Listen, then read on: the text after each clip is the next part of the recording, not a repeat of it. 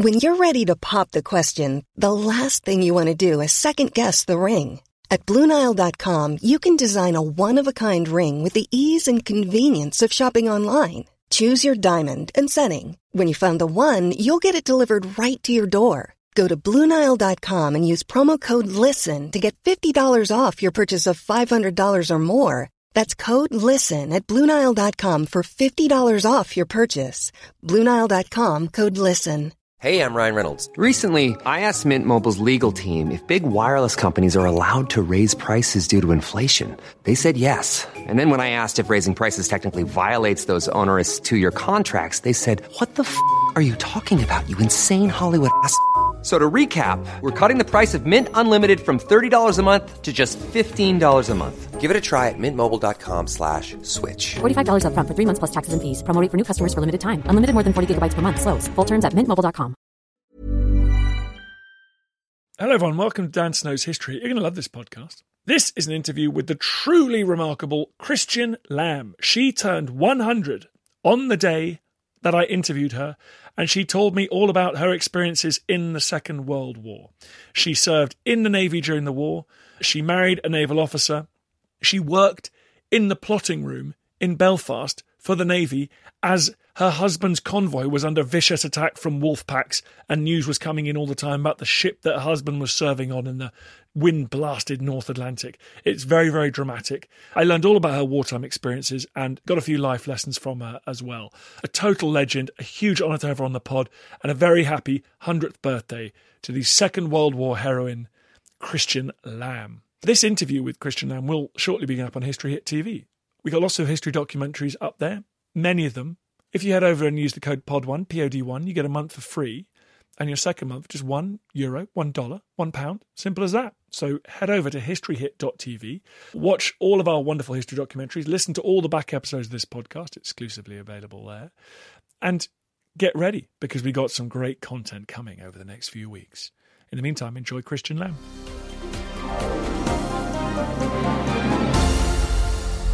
I met Christian Lamb in her apartment in the middle of London a day after she'd turned 100. As a young woman, her father was an admiral, and she had no doubt that she wanted to serve. I was born in Edinburgh. My father was in a ship called HMS Tiger at the time. Famous ship. yes, famous ship. And then we moved about following the fleet always, so we were never really settled anywhere. And was your father at Jutland on Tiger? He was at Gallipoli, Okay. and he said he was sunk three times in one day without getting his feet wet.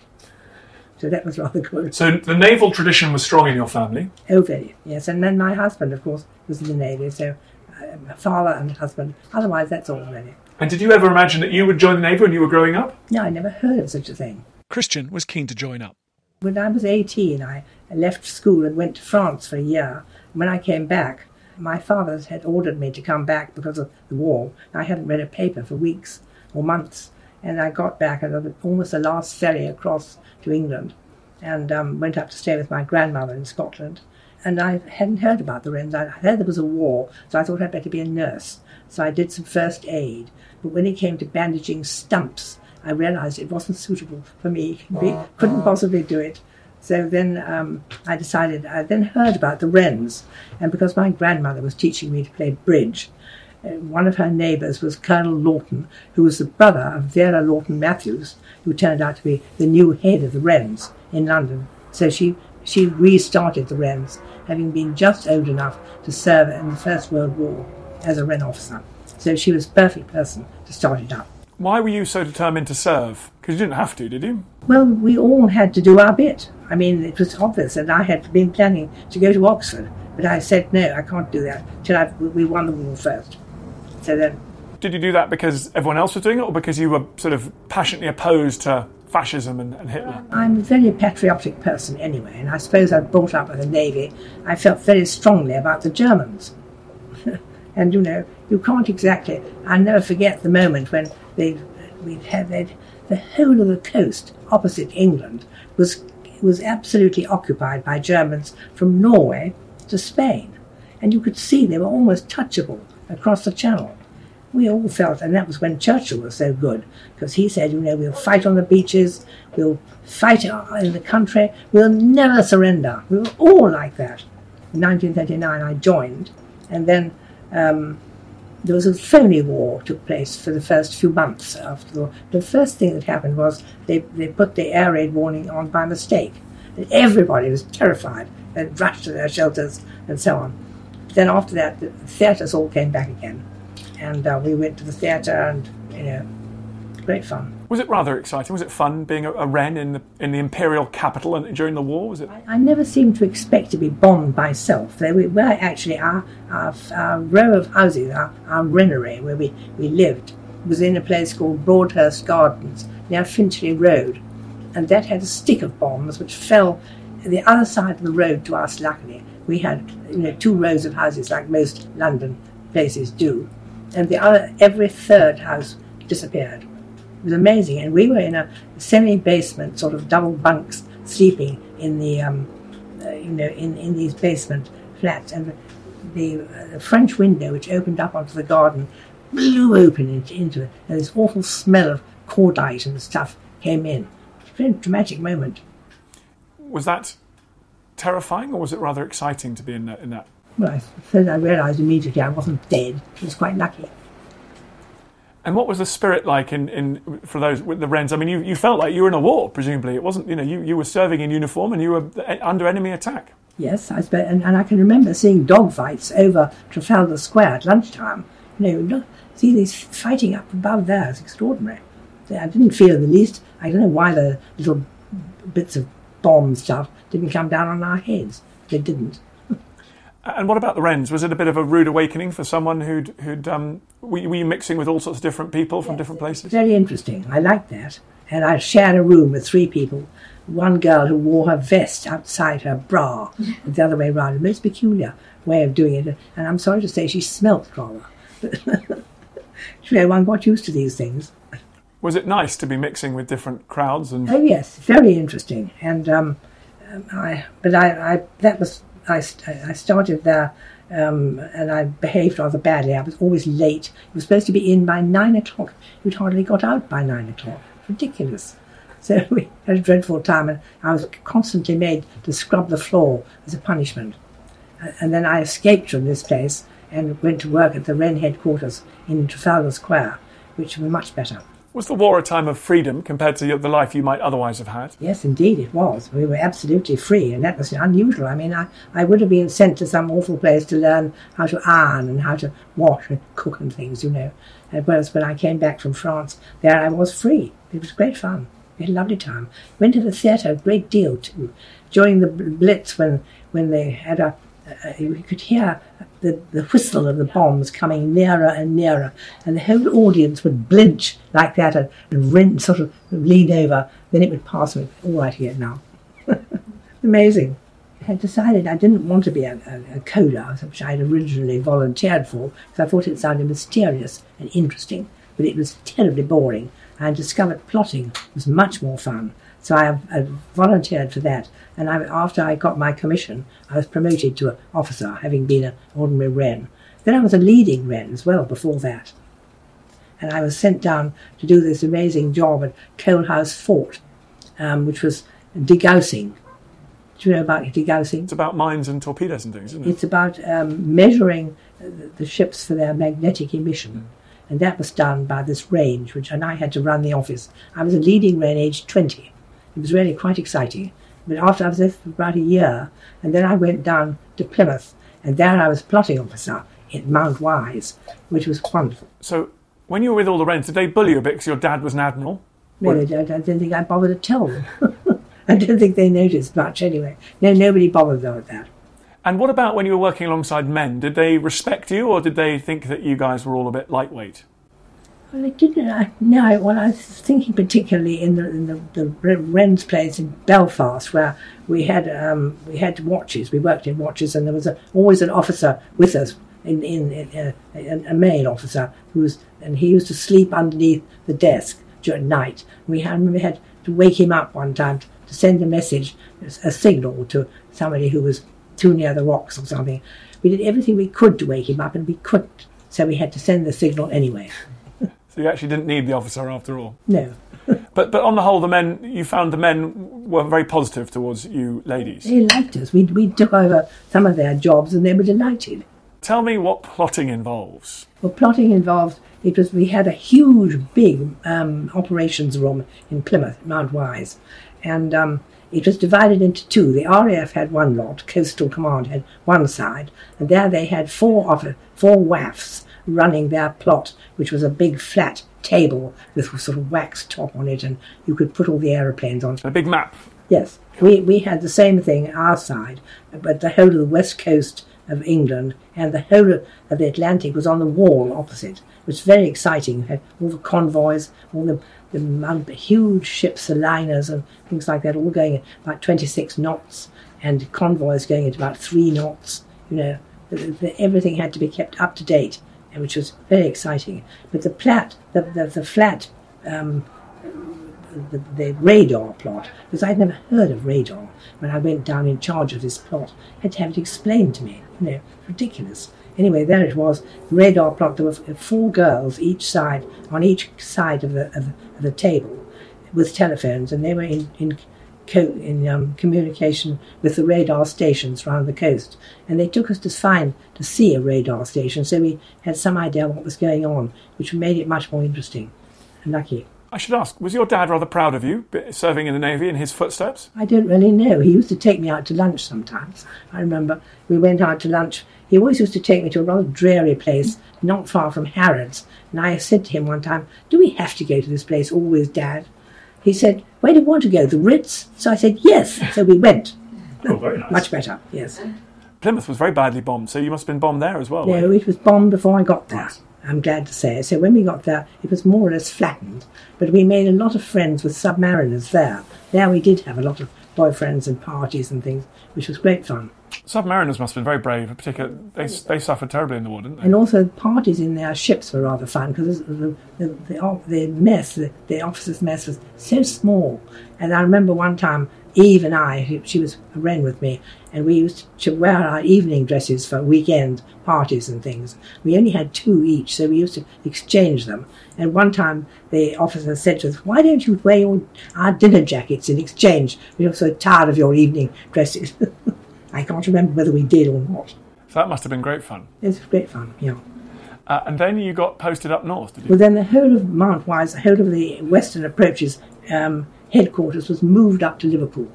And I moved on from various other places before I ended up in Belfast, which was another very interesting plot because all the convoys would gather together and, and, and get mixed up and ready to sail from just north of Belfast in a place called Rock, Rockall, uh, Rock there, I think, which was sort of place they all gathered. And then they set off. And what was Belfast like during the war? Well, Belfast was very good. There was no rationing, so we had masses of food there. Nevertheless, we went down to visit Dublin from time to time, and by train, and they always searched everything you bought when you're on your way back. It was very difficult. While she was in Belfast, she met her future husband. His ship came in for repairs, and we were in Belfast Castle. We could see ships coming in and out all the time. But anyway, the, uh, the officers of the ship had their um, their what you call it? Well, they, they were very well trained, and their first or first absolutely first thing they did was to ring up the Rennery and ask us all to have a drink. So, so we all went down and had a drink. You must have been having drinks every single night. I've got a very good head. I'm worried about your liver. You- You'll never make old bones. I'm making old bones, aren't I now? Uh, so you every night you're going down for a drink with some new ship that's in town. well, only, only this particular ship I remember. They, they didn't come in very often for repairs, but this one had had storm damage from the ghastly weather in the Atlantic. So they came in, and um, they, I suppose the ship had about, I don't know, half a dozen officers, but half a dozen of us. We all had the party, you know. And um, ten days later, we got engaged. So it was quite a surprise to everybody and ourselves, Love at first sight. more or less. Have you ever wondered if the Hanging Gardens of Babylon were actually real? Or what made Alexander so great? Join me, Tristan Hughes, twice a week, every week on the Ancients from History Hit, where I'm joined by leading academics, best selling authors, and world class archaeologists to shine a light on some of ancient history's most fascinating questions. Like, who built Stonehenge and why? What are the Dead Sea Scrolls and why are they so valuable? And were the Spartan warriors really as formidable as the history books say? Join me, Tristan Hughes, twice a week, every week on the Ancients from History hit, wherever you get your podcasts. Life is full of what ifs. Some awesome, like what if AI could fold your laundry? And some, well, less awesome, like what if you have unexpected medical costs? United Healthcare can help get you covered with Health Protector Guard fixed indemnity insurance plans. They supplement your primary plan to help you manage out of pocket costs. No deductibles, no enrollment periods, and especially no more what ifs. Visit uh1.com to find the Health Protector Guard plan for you. Hey, it's Danny Pellegrino from Everything Iconic. Ready to upgrade your style game without blowing your budget? Check out Quince. They've got all the good stuff shirts and polos, activewear, and fine leather goods, all at 50 to 80% less than other high end brands. And the best part? They're all about safe, ethical, and responsible manufacturing.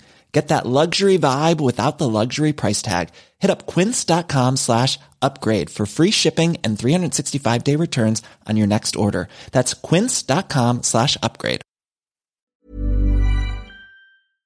But but that was you hear stories. Was there something about the war? Was that normal in peacetime, or was it something about the war? Everyone just wanted to get on with it. Oh, people all did things in a hurry in the war. Yes, definitely. It was. You would never long. You you know you never knew when people would be there much more. They'd be dead or something, or move away, go sent to India or somewhere. You know, it was always um perfectly so, good arrangement to do things in a hurry, and it, it worked out. I mean, Nowadays, people don't get married until they're about 30.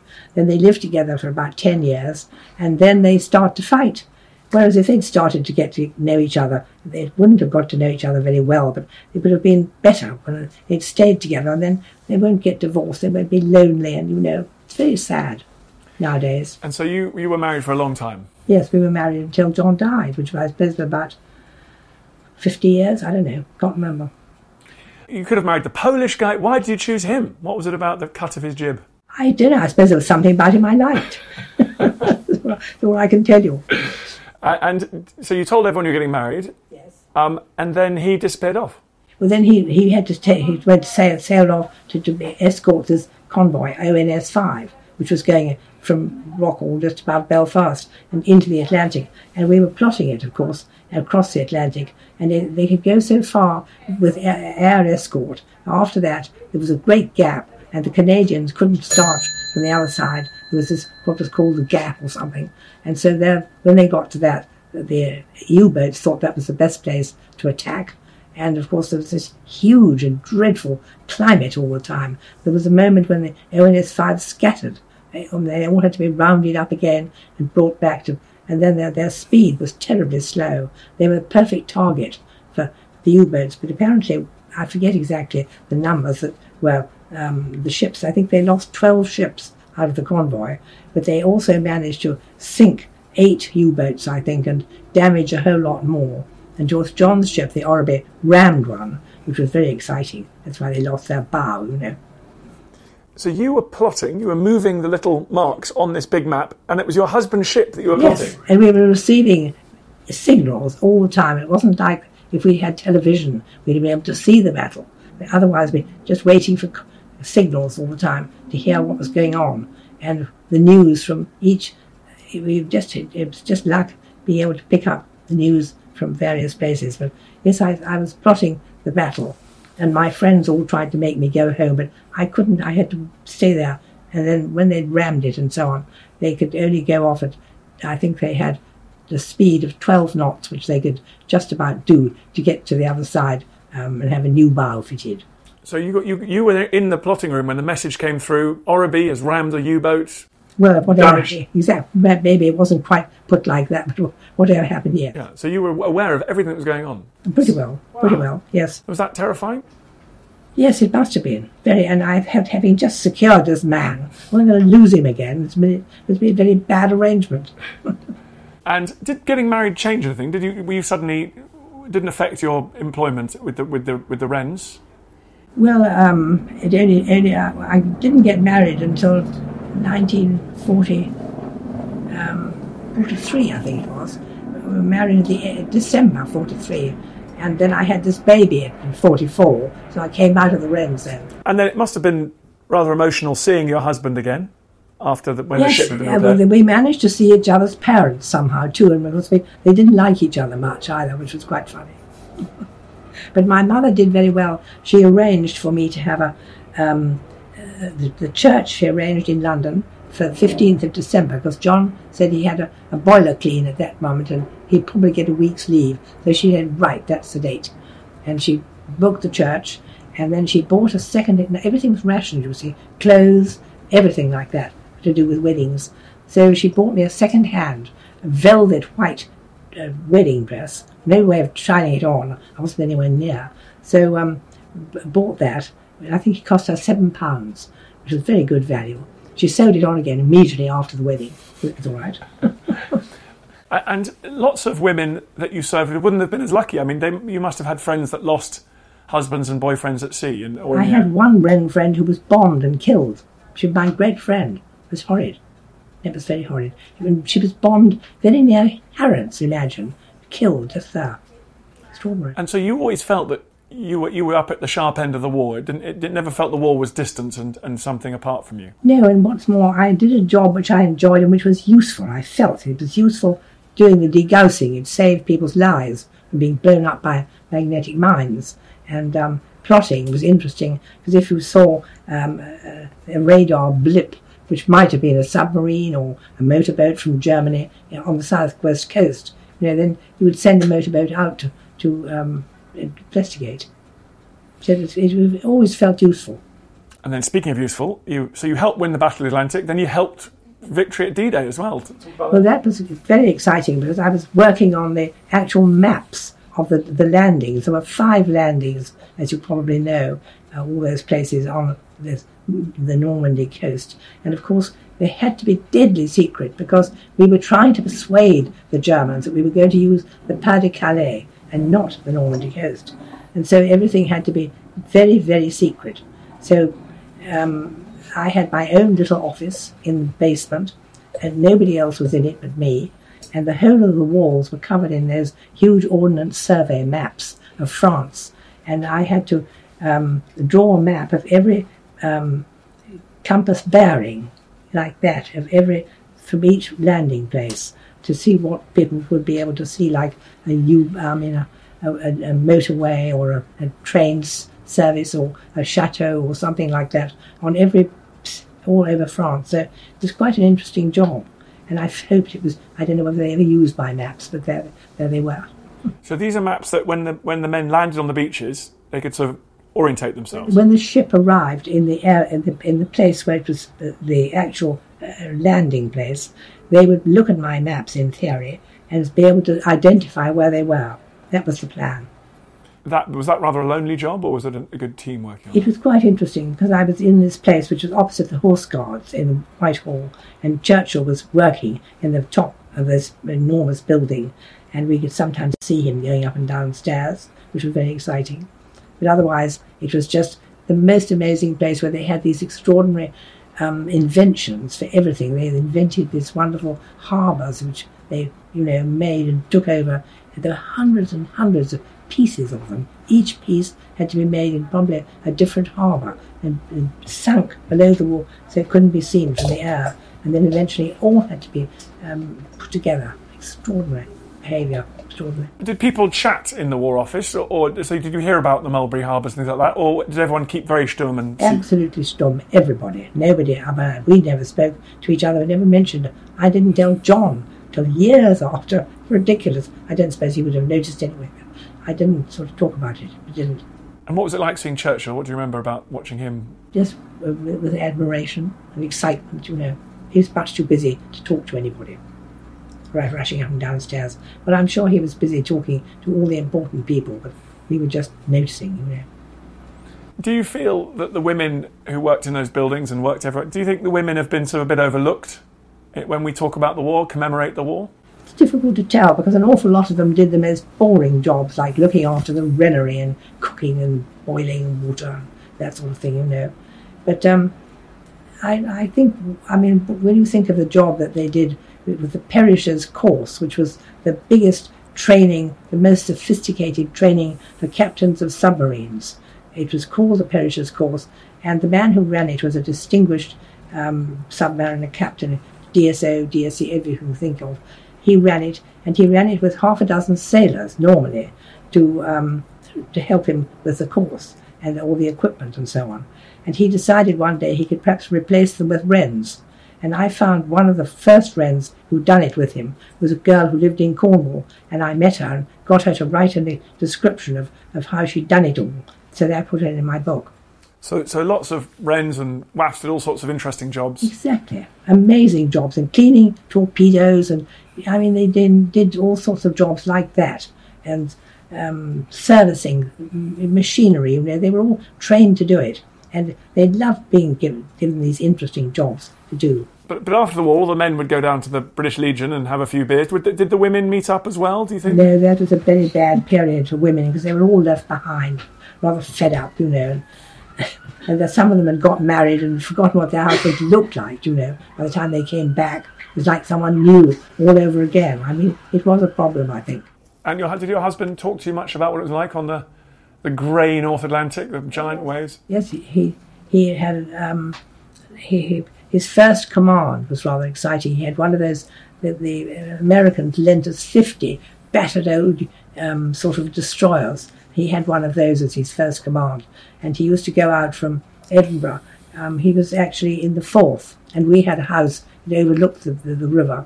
And so when he went out every day to um, patrol the um, I don't mean parole, I mean patrol patrols patrol the North Sea. He would come in again in the evening and he would hoist up something onto the mast to tell me what time he'd be back for dinner. So that was quite fun. Not a bad posting. Her husband had one very dramatic moment in the war when his ship actually rammed a German U-boat. They'd been at sea constantly, and so they'd given half an hour or an hour to rest and he was resting below the bridge, and um, his ship at that moment rammed this other this this, this U-boat, and he tried to get out of bed, but found that his feet were on the wall where all the bottles were. So he had managed to, within a few seconds, he was on his feet and up on the bridge, and there they um, he describes how the extraordinary the ship the, the, the U-boat seemed to be on top of his ship almost, and someone managed to slide it off somehow, and it sank eventually. But um, it was it was a very dramatic moment for him, and I can't exactly use his words to describe it. But he wrote he wrote quite a few things about his experience, how he got his DSC, and all that sort of thing. Now that you're um, 100, what advice have you got for people that seek to have a, a life of adventure like you've had? Uh, plenty to drink, to start. And um, what else would I say? I think keep busy, keep enjoying yourself, find something to do. I mean, the moment I've taken up painting, which I love, I've got a really lovely Russian girl who gives me lessons every week. That's fun. And all sorts of things are fun. Play bridge. I mean, not necessarily bridge, but something that you enjoy.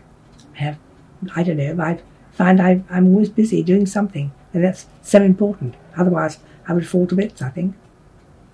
Wonderful. Very nice. Thank you very much. It's very nice of you. We must have on what your book is called. I only joined for that. And where can people get it? At the website. www.christianlamb.co.uk. There you are. www.christianlamb.co.uk. Brilliant. Thank you very much. Well, very nice to see you. Christian is still looking for a publisher.